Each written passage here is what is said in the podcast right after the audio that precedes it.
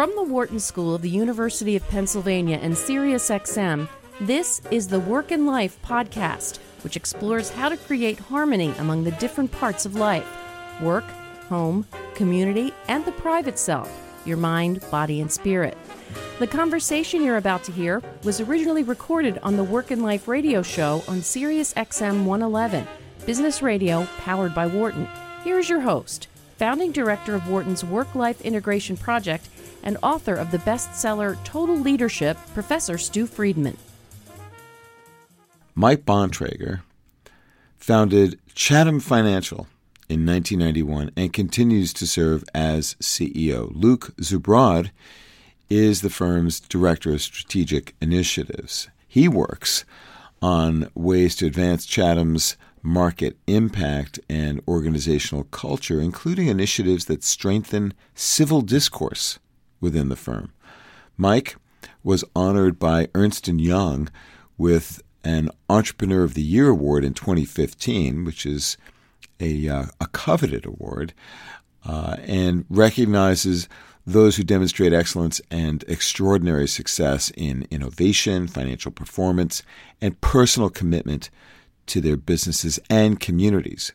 Mike has an MBA from the Wharton School. I'm proud to say. As a Wharton professor, we like to see our alumni out there doing well and doing good. And in this episode, we have a conversation about what's called the multiple or the triple bottom line approach to business. And that is businesses focus not just on making money, but on what social and environmental impact organizations have on their world, on our communities. So now, listen and learn about how Mike and Luke and Chatham Financial are changing the way this financial services firm strives to do business by building trust in all its key relationships.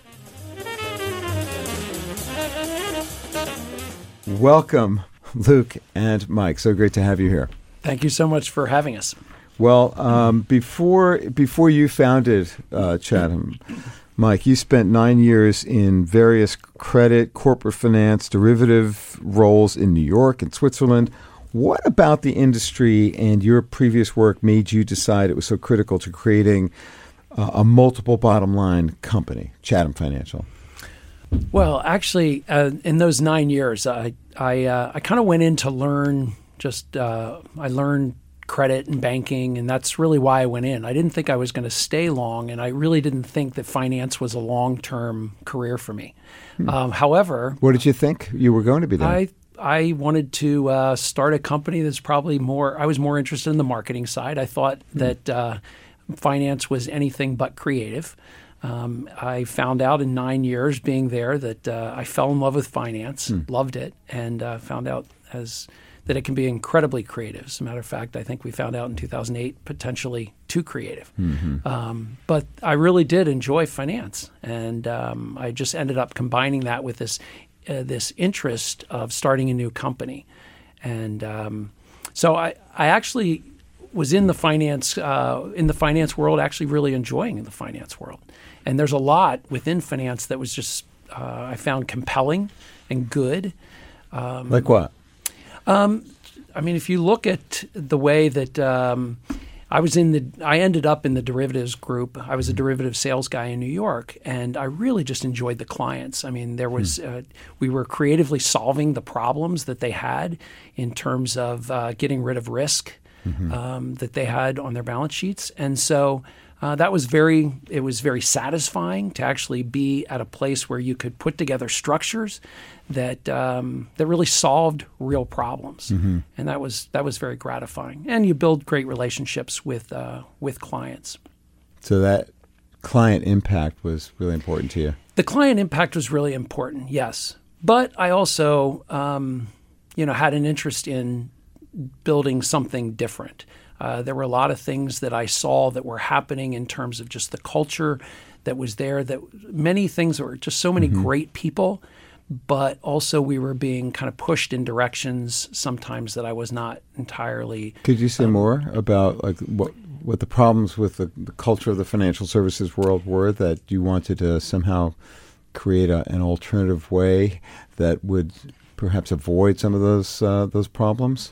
Yeah, I think that some of the um, the cultural issues that at least that I saw that were putting me in kind of conflict sometimes is that um, we were not always um, put in a situation where we were on the the right side of, or we were on the same side of the as the client.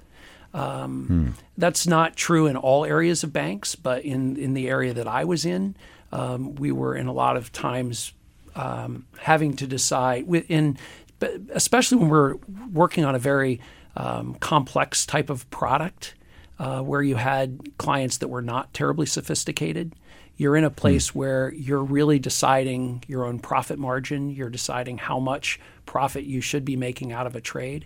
Um, and it wasn't necessarily always at the place where it was in the long term best interest of the client. Hmm. And that I was in conflict of saying, because I wanted to do as many people uh, in financial services firms do, as most I would say, they want to do the right thing for clients. Sure. Um, but you're kind of in that place where sometimes you are are you sacrificing your bonus to do the right thing for the client, or are you not? And I've said I, I want to mm. be in a firm that is actually or creating a situation where you're not put in that in that situation. So, so Mike, when when you founded Chatham Financial, what was the what was the founding idea or principle that um, that enabled you to somehow circumvent those ethical dilemmas?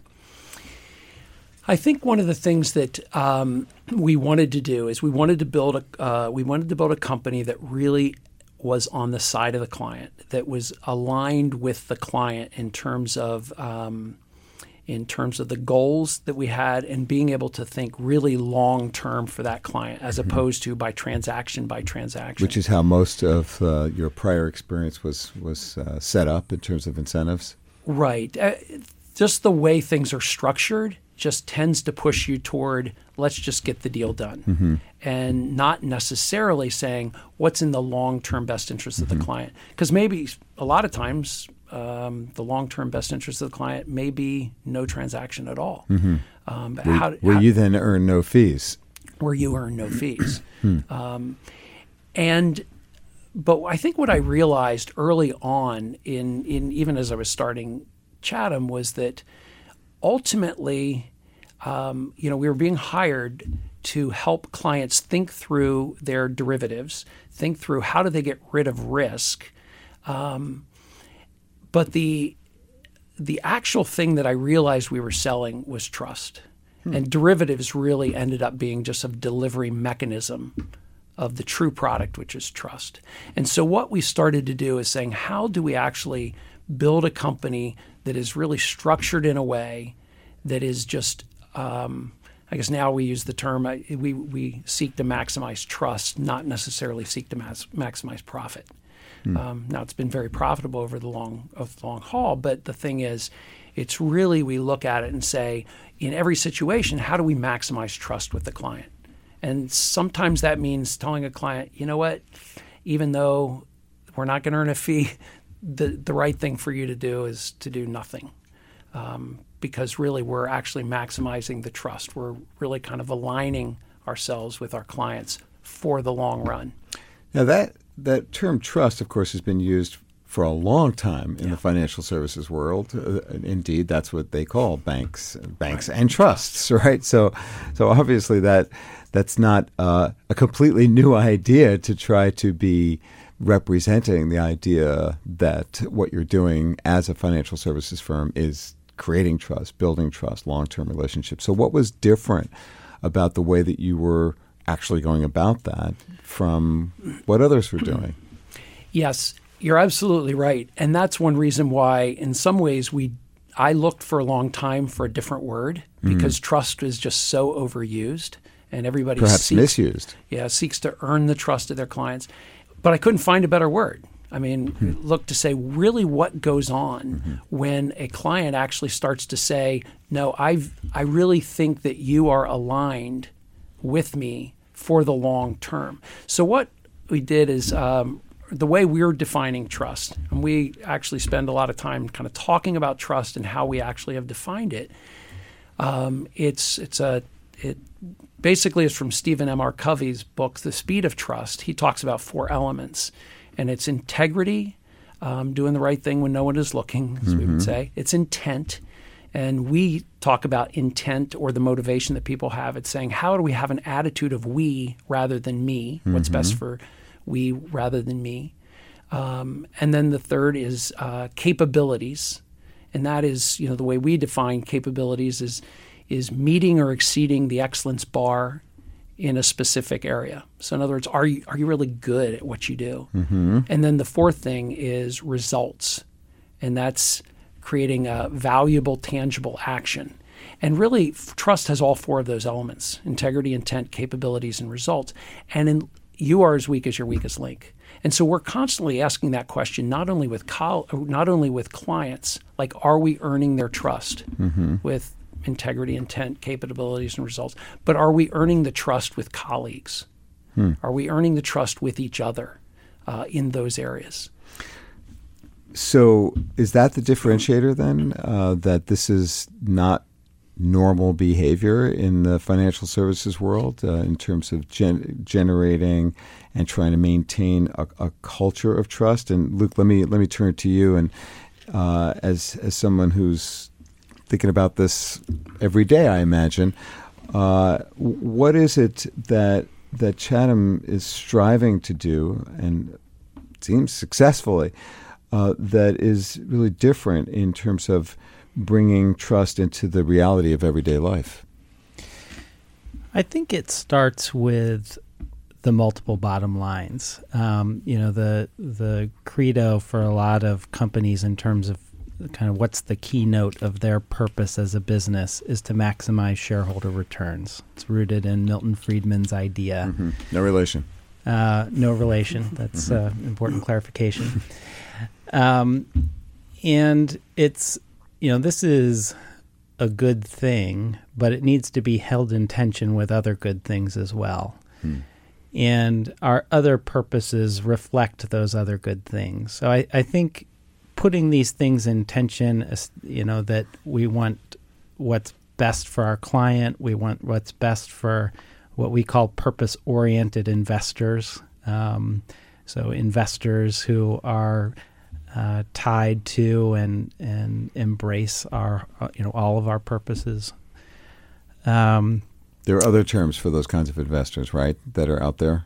So you're using a very specific language there to describe investors who are interested in multiple outcomes beyond just their their profit. Uh, what, what are some of those other terms that you're differentiating you know, from using purpose oriented? Well, I, I, think we're just acknowledging that um, financial return is not the sole objective. Mm-hmm. We, we, want investors, employees of Chatham, uh, to be concerned about all of our purposes, not just one of them. So it it just emphasizes that this is not purely the kind of impact we're trying to have is not purely financial in nature. So, so that's a message that goes to your your employees as well as, of course, your your clients and, and other stakeholders. So, you were saying about bringing these ideas into the reality of, of everyday life. How do you do that? Yeah.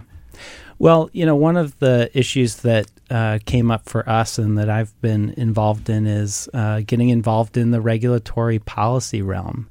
Coming out of the financial crisis, derivatives mm-hmm. were implicated as part of that. Uh, AIG, um, you know, about $38 billion of their federal taxpayer funded bailout uh, went to settle derivatives contracts. Hmm. And so Congress rightfully looked at that and said, we've got to make sure this never happens again. Um, and it brought a public policy interest into the derivatives domain. So it invited us to ask, how do we get involved in that? How do we make sure mm that as the public interest turns its attention to the derivatives market, that uh, wise, thoughtful decisions are made about this market? And you know, a lot of companies might sort of think about their engagement in the public policy sphere as an extension of their purpose of generating shareholder returns. Mm-hmm. But as a company who has multiple purposes, one of which is positively impacting markets, positively impacting clients, we have the luxury of thinking about all of these purposes as we determine how to engage in Washington. Hmm. And so we really went down wanting to make sure that people made decisions with their eyes wide open about the impacts of different decisions that they made, some of which could be harmful to us, some of which could be beneficial we didn't really sort of think about it so much from that lens, but really ask the question what is the right thing for markets? What's the best outcome that both sort of solves the objectives that policymakers are focused on and at the same time uh, acknowledges the nuances of these markets and, and how they work when they're at their best? So, uh, are you uh, a lone voice in Washington? Uh, you and your colleagues bringing these ideas? I mean, there are other people who are who are wanting to gain uh, a greater sense of strength and confidence in our capital markets and the various financial markets. Uh, you know, especially in light of how uh, how that that that confidence is weakening. especially among young people, as as I as I know that you have spoken about. So, um, do you join with other companies in doing this? Is this is this a distinctive uh, approach that you take um, on your own, Luke?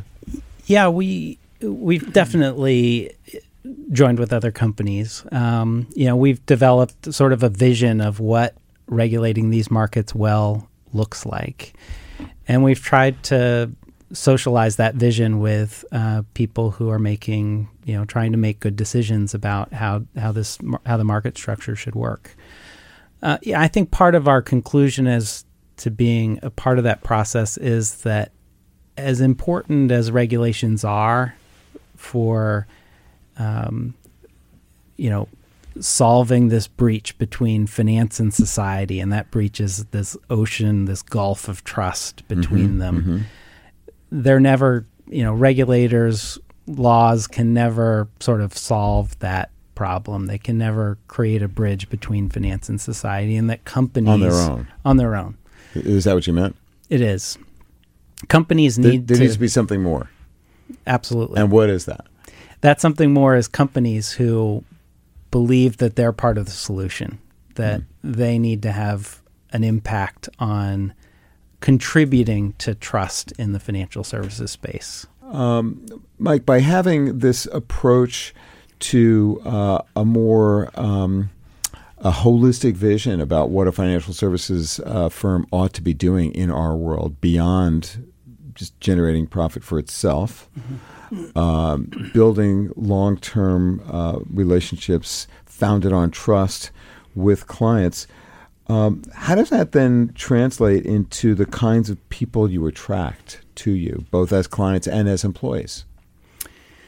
Because um, it can't be everyone, right? No, no, it's not everyone. And I guess there's there's two different things that happen. I mean, first of all, there are certain people that are just generally attracted to Chatham and our mission and what we're trying to do. And then obviously we need to be very careful that we're hiring people whose own kind of personal mission and personal outlook in life really aligns with what with what we're doing.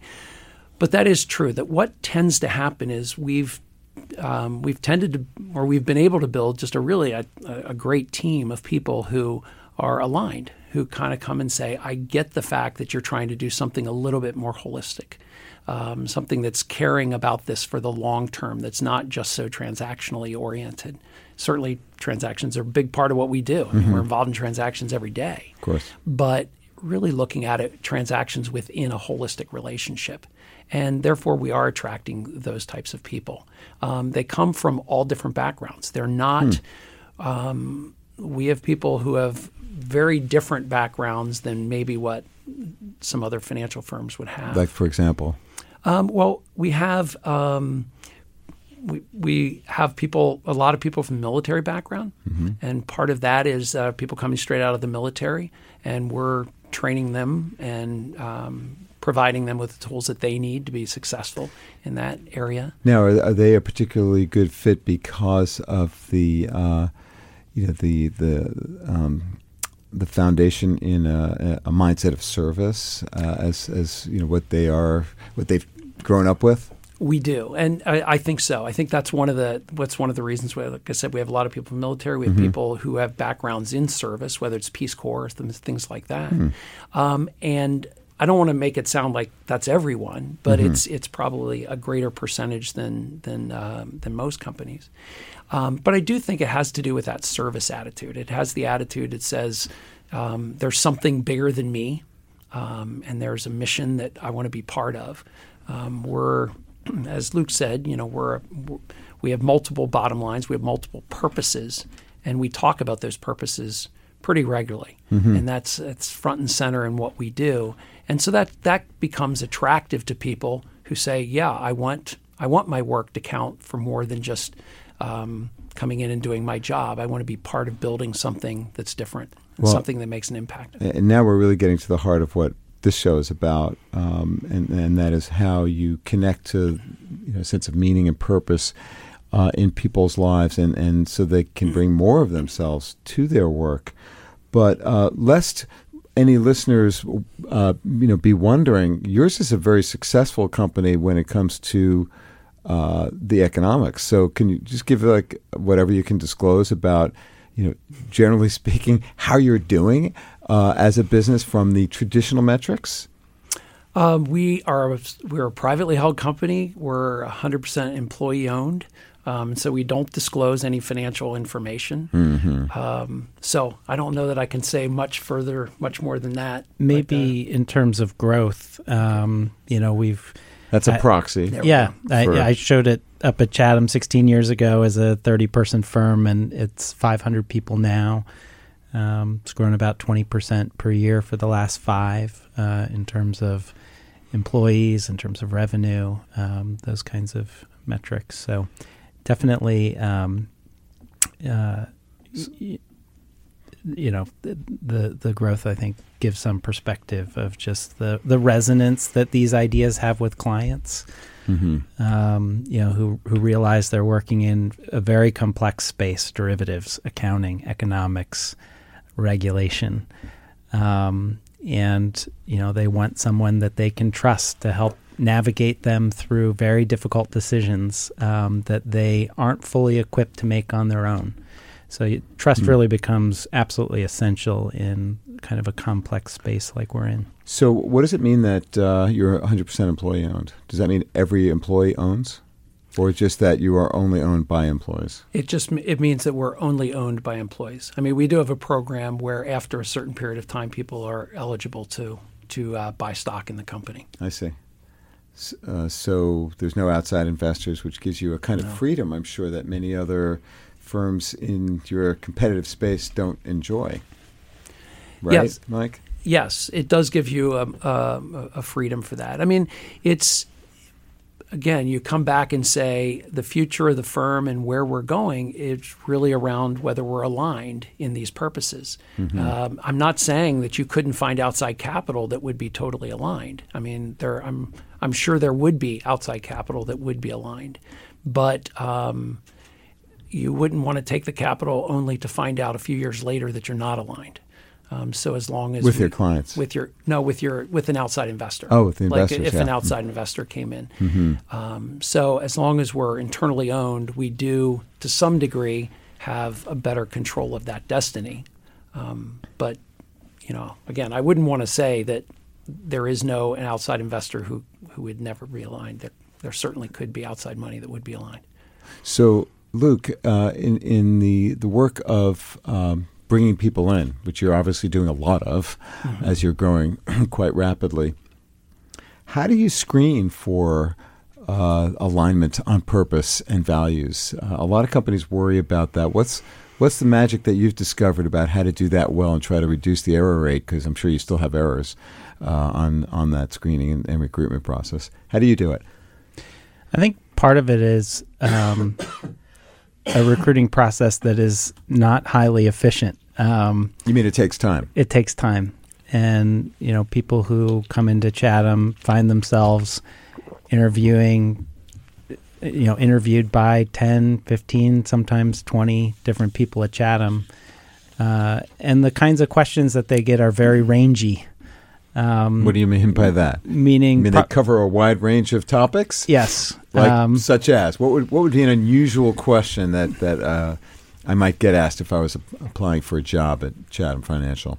Well, I think you'll find questions that get under the hood of your motivations. You know, what what's important to you? What do you value in life? And you know, there's obviously a, a truth serum that you need to kind of apply to that. You know, people as a company that's been pretty forthright about its purposes, values, and culture. You know, people are aware of what the right answers are. So I think it's as much a a um, you know what are the right questions, but also just the ability to discern um, you know the genuine, the authenticity Ah. of, of the answers. So how do you know who might be like bullshitting you with respect to uh, you know the, well I know the company line I know how to I know how to spin my story so that it's aligned with that with that company line how do you get past you know that that filter there was a uh, there was somebody who went through this process, interviewed a lot of different people, and then um, one of and then so we get together in a debrief session where we just talk about the candidate and really are trying to look at you know everything their competency to these underlying motivations, and um, there was one person who was who had been who interviewed is a it was a fairly senior person who was coming in. There was a person who had interviewed who has been at the company for probably less than less than six months and was fairly junior, had just I believe come out of university, mm-hmm. and we had that person interview this candidate. And in the debrief, the uh, younger associate just said they were really kind of rude to me. And hmm. everybody was like, wow, that's totally not what we would have expected. He said it became clear that when they realized that I was very junior, that I was, they just kind of blew me off. Mm-hmm. And so, which was a huge red flag for all of us, and that we didn't end hmm. up hiring that person, even though the, kind of the, the rest of us heard a really good presentation hmm. and were very positive about it. So there's different things that so we that derailed that this derailed. candidate to someone who showed a lack of uh, respect or recognition of someone who would be very subordinate to them Right, exactly. Hmm. Because you know we look and say certainly people provide different economic value or mm-hmm, different mm-hmm. Uh, work value, but we look and say we respect every individual, and it doesn't you know doesn't really matter how long you've been there. You're everyone's worthy of respect. which of And course fits very well with uh, with your mission to uh, bring a, a greater sense of uh, civility and uh, respect, mutual respect in our society, in our world. Yes. Uh, I, you know, always interested in the show on uh, the relationship between work and and family life, community life, personal life. Um, you call your employees Chathamites, and you seem to care deeply about improving aspects of their work and home lives. And full disclosure, I gave a talk about my work in this area not too long ago. In fact, that's how we met. Um, and so I know that you're serious about that because I could tell from the way that people were responding to what I had to say that, yeah, this is this is what we're striving to do. Um, what what do you think is the highest impact thing that you do as a, as a company that that helps you to really embrace the whole person of the employee? Mike, let me start with you on that. Well, uh, one of our purposes, our five purposes, is we would say we want to impact Chathamites, what we obviously, as you said, what we call ourselves. And there we just say, you know, we seek to create this vibrant uh, culture in which Chathamites they can develop and they can thrive both professionally and personally. So it's that, to your point, it's that holistic idea of saying, how do you actually think about things holistically? Um, we believe that you know we want people to come and bring them their whole selves to work um, and be who they truly are. Um, but the thing is, I, some of it goes back to even my own some of my own my own journey, uh, where I feel like some of the things that I've learned even as a leader, um, you know, how do I apply those even at in my my home. I have uh, four daughters, and I started to realize that in some ways, what I would do is I would come to work. I would be thinking about servant leadership. I would be thinking, how in the world can we do this as leaders at Chatham? And then I would sometimes go home and be this total dictatorial dad, you know. And I'm like saying, how how's How what did you find out that that was actually happening, Mike? I'm curious to know what kind of feedback that you got that might have informed your view of yourself at home. Yeah, as uh, anyone who knows you, if you have teenagers, you get a really good feedback loop. Uh-huh. Uh, there's a the they don't wait for the quarterly review. Unfiltered and immediate. Yeah. So It's unfiltered So you got that, and and how did that change your thinking? Well, it, it is this idea of saying, you know what, the things that we learn at work. I mean, the things that we're trying to like figure out how do we create trust? How do we create alignment so that we go together as a team? How do we create that? Those same kinds of things should make us better at home. They should make us better in our community organizations. They should make us better if we can apply those same types of things um, in in those uh, environments that Absolutely. are outside of work. So what did you learn from your daughters uh, that you then brought into your role as the CEO of your company? That's a good question. well, I think number one is I learned a lot more humility. that uh, How do you mean? well, you uh, again, if you have teenagers, you realize that you just don't know everything, and Yes. Things don't always turn out the way you want them to do uh, uh, on every situation. My my my four daughters are wonderful, wonderful people. Um, but again, there's as you go through life and you're raising kids, it's, it can be very rocky, and you learn a lot of humility in terms of saying you have to kind of work with people and you have to understand where they're coming from and try to understand. So it's like, how do you actually use the things that you learn in one place and bring it? So did you find yourself being more accepting or inquiring uh, of other people's point of view at work as a result of you realizing, wow, I'm really not doing that as much as I would say that I am uh, in my home environment? And if this is too personal, you can say, Stu, I don't want to talk about that right now. It's fine. I, am I'm probably the wrong person to ask. No, I should ask your daughter. You should ask Uh, my daughters. next show. and you should ask and you should ask my leadership team. So they may totally uh, they may totally disagree. Luke. is this making uh, sense to you, or in, in what way is, is this story resonating with your experience of, of Mike at work?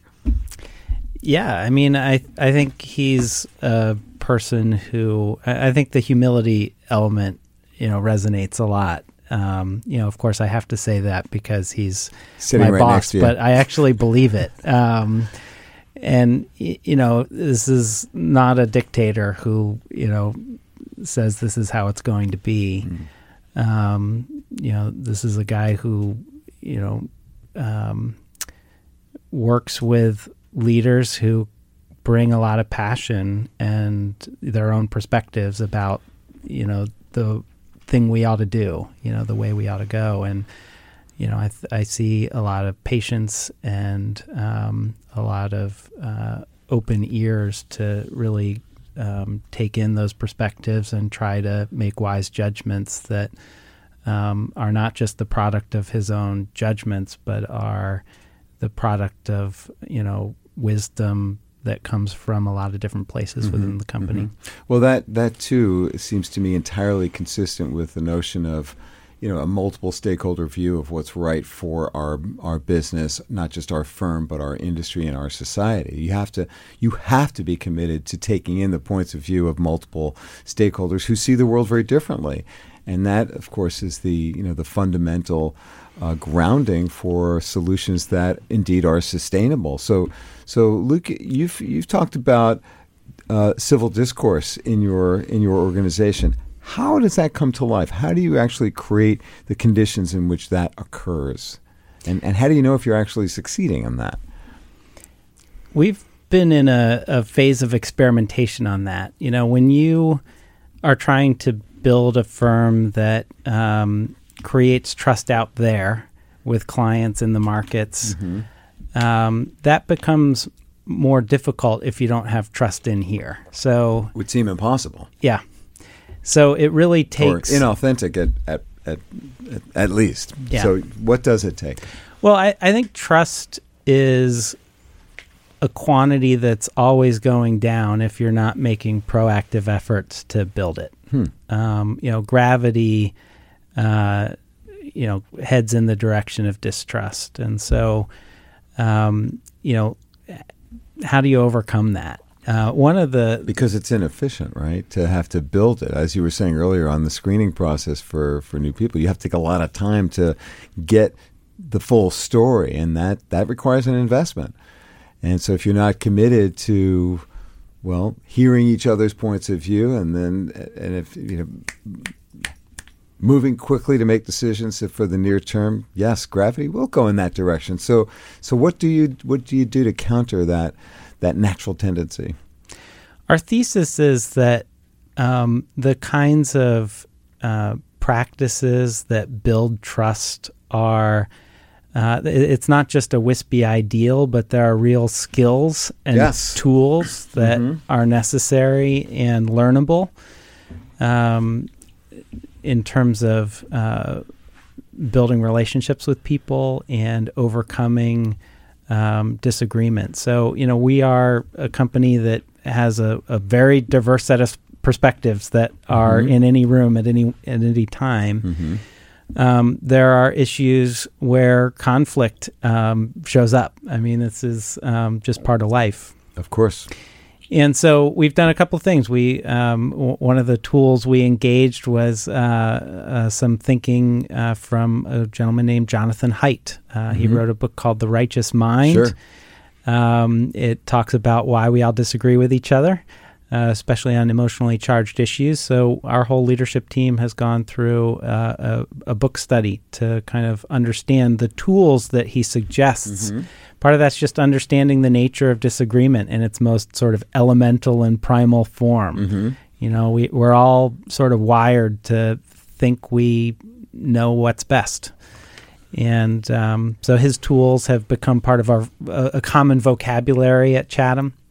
So, what came out of the the Haidt uh, discussion group? That what's the big takeaway for you, uh, Luke and um, Mike? I'd love to get your view on that as well, in terms of using a common language to talk about how we disagree.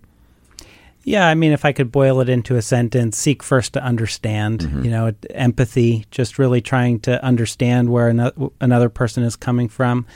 I think it's easy for us to um, engage with people at the sort of logic level. You know, what's your argument? What's my argument? And so, you know, we, we just talk past each other. What Haidt encourages in his book is to, he creates this imagery of the elephant and the rider. The rider is sort of your onboard press secretary. It's your, your logic, your, your thinking. Your elephant is intuition. Um, it's something that is automatic. Uh, you don't have control over it. And really, what he says is that your elephant is controlling the rider. That the rider, the your logic is is beholden to your intuition. Mm-hmm.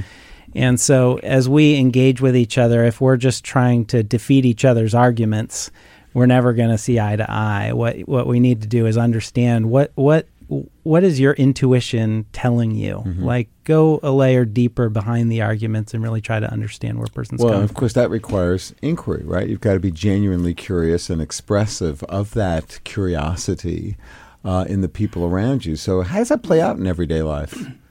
Mike, how do you see that as part of uh, you know your ongoing efforts to build uh, a culture that yeah. really does invest in uh, relationships in which people can dissent? Yeah, I think this is I think this is one of the hardest things that we do, and and in my in my view, I'm not sure how well we do it or even mm-hmm. how well I do it. I mean. Um, certainly going through Haidt's book and the the discussions that we've had has certainly in my own mind kind of raised that definitely it's, it's raised it so that in conversations I realize I just need to be thinking that way. Uh, really trying to mm. understand and embrace what somebody is feeling or what they're what they're saying and really trying to get to the bottom of it rather than which is my natural my natural tendency is like most of us, it's to argue your point, mm-hmm. right, on why I'm right. Mm-hmm. Um, so it's, I, I, feel like this is, it, certainly it's a journey for me, um, and it's a journey for others in terms of us at Chatham just trying to say, how do we actually understand each other? What's the biggest barrier to building trust with your employees in, in the culture of your company? What, what makes it hard? I think that uh, you know if we go back to the four elements of trust, it's it's integrity, intent, capabilities, and results. Um, and for different people, it's different things. Mm-hmm. So um, you know the capabilities and results, which are really your competency side. Those are at least a little bit more easy to identify. There's the ones that you know if somebody's struggling um, to really be mm-hmm. to be excellent to be in their job, sure, mm-hmm. sure, then you can that that's an easier thing in in a review, right, or sure. a discussion. The the problem is when uh, you know, Gandhi, he said that the moment that somebody starts to question your uh, the some the moment your motivations are in question, everything you do is in question. Mm-hmm. And it's one of those things that when you start to question around motivations or integrity, or mm-hmm. you start to have questions about that, then then it's really really difficult because you're diving into a lot of really deep questions with mm-hmm. a person on why do you why is there a barrier of trust? And really, it takes people with open minds really trying to get at uh, understanding each other and understanding why they're motivated and what their true motivations mm-hmm. are. And that's that's really hard work. And it I'm not sure indeed. we I'm not sure we do it well. It's it's a hard thing to do well. Most yeah. of us spend a lifetime just trying to figure out that that's the question we should be asking. Yeah. So Luke, can you say more about what it is that you're trying to do to help people to be uh, both patient, uh, humble in the face of difference, uh, and inquiring in a way that does indeed create uh, the kind of psychological safety uh, uh, the, in which people can dissent, embrace differences of, of perspectives? Yeah, in addition to Haidt's book, we've also uh, brought in an outside firm called Essential Partners, uh, mm. and they've been guiding us through um, kind of a uh, the the idea of dialogue. Um, you know, I think when there's uh, an element of conflict, um, oftentimes we uh, gravitate toward debate as our way of mm-hmm. contending, mm-hmm. Um, you know, toward some decision or outcome. Um, the notion of dialogue is a much different proposition. Um, and the emphasis of dialogue is in understanding the other person's perspective um, making sure that they have the opportunity to feel heard um, and that they, in fact, are heard. You'll be pleased to know that, uh, that I teach this stuff here in our course on leading teams. I just spent uh, the day with uh, undergrads and MBA students on methods for creating you know, richer conversations in which mutual learning is the aim. And the essence of it is say what you think and then inquire as to how other people see uh, the same situation. You know, here's what I think. What do you see differently? And to really practice that in the micro details of everyday conversation is, is a non natural thing to do, but so, so important if you're going to try to get people talking with each other rather than across or around or through each other.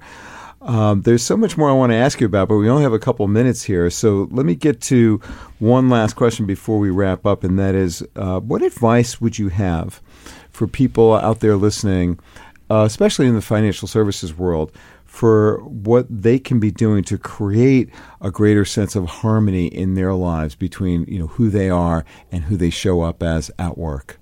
Yeah, I mean, what do that, you think? And then, Mike, I want your wisdom on this too, and then we got to go. It's a great question, um, and I feel like all of us are um, in a lifetime venture to kind of answer that question well.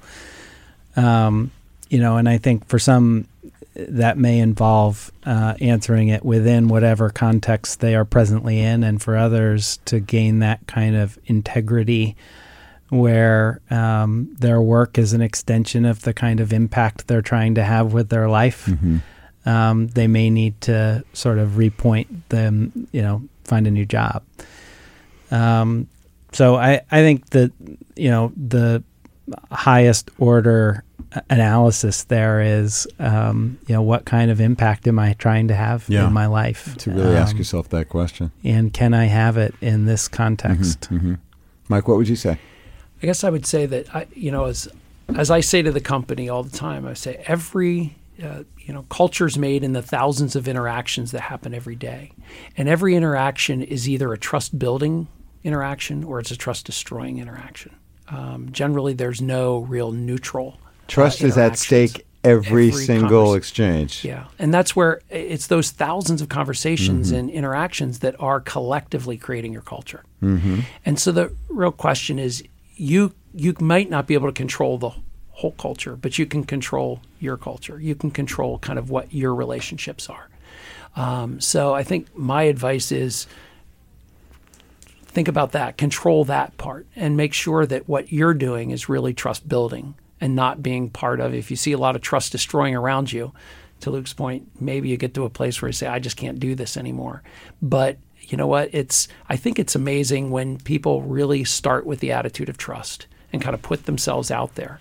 Um, that a lot of people respond in a trust building way, and that trust can start to uh, to uh, continue to blossom, and you've got uh, you've got more and more trusted relationships if you become that kind of person and you're known for be that. the change. Yeah. Referring back to Gandhi, who you spoke of earlier. Uh, so w- maybe I can squeeze in one more here, Mike, about now taking it from the very micro and how each and every single one of us can have an impact on the the culture uh, that that surrounds us in the everyday interactions we have by treating people as though they're worthy of dignity and inquiring as to their point of view. Now, at the at the super high level.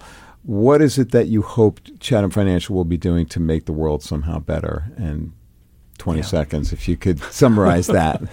Well, we have something that uh, we call our quest. It's more than a mission, it's a quest. You never know if you're going to actually be successful in this quest.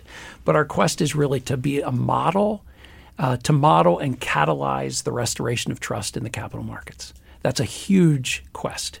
Again, as I said, we don't know if we're going to be successful, but we want to be a kind of company that says, look, we can model it. You can be successful and really model and be, be a company that really advocates and and creates a trusted environment.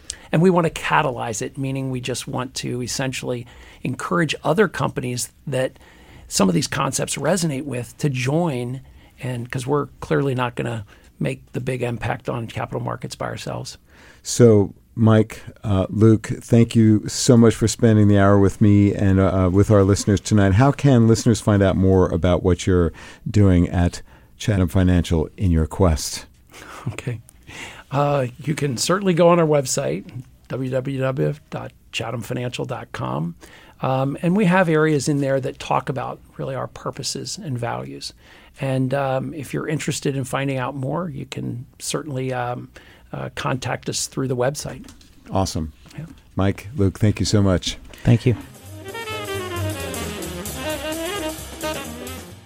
I hope you enjoyed my conversation with Mike Bontrager and Luke Zabrod, and that it stimulated some new ideas for you about how it's possible, and in this case, even for a financial services firm, to truly consider, indeed, invest in all their key stakeholders, employees, as well as clients as well as our society and the entire industry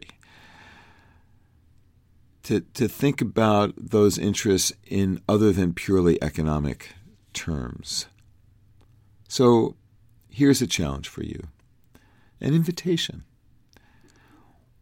How about trying a small experiment by being mindful of how a single Let's just take one person or group who matters to you in your life. And think about that person or that group. Could be at work, could be at home, could be in your community.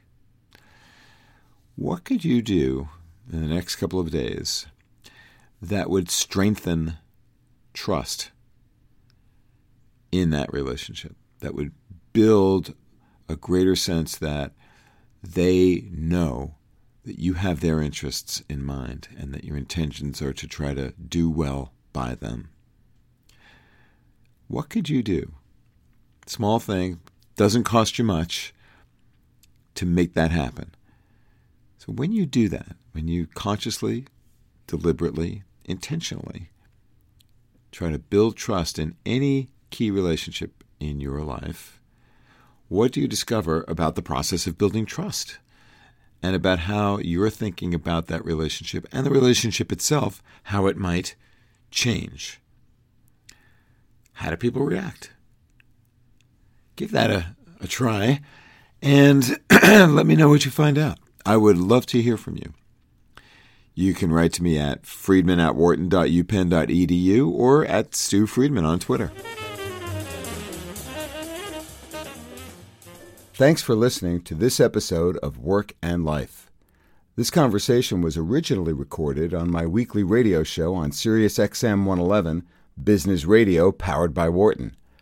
Tune in for live broadcasts of Work and Life on Tuesdays at 7 p.m. Eastern.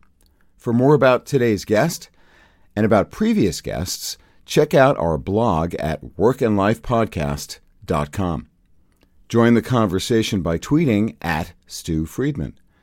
And for more ideas and tools for creating harmony among the different parts of life, check out our website, totalleadership.org, and my book, Total Leadership Be a Better Leader, Have a Richer Life. If you like this podcast, please subscribe and share it with your friends, family, and coworkers. Until next time, I'm your host, Stu Friedman, and I thank you for joining me.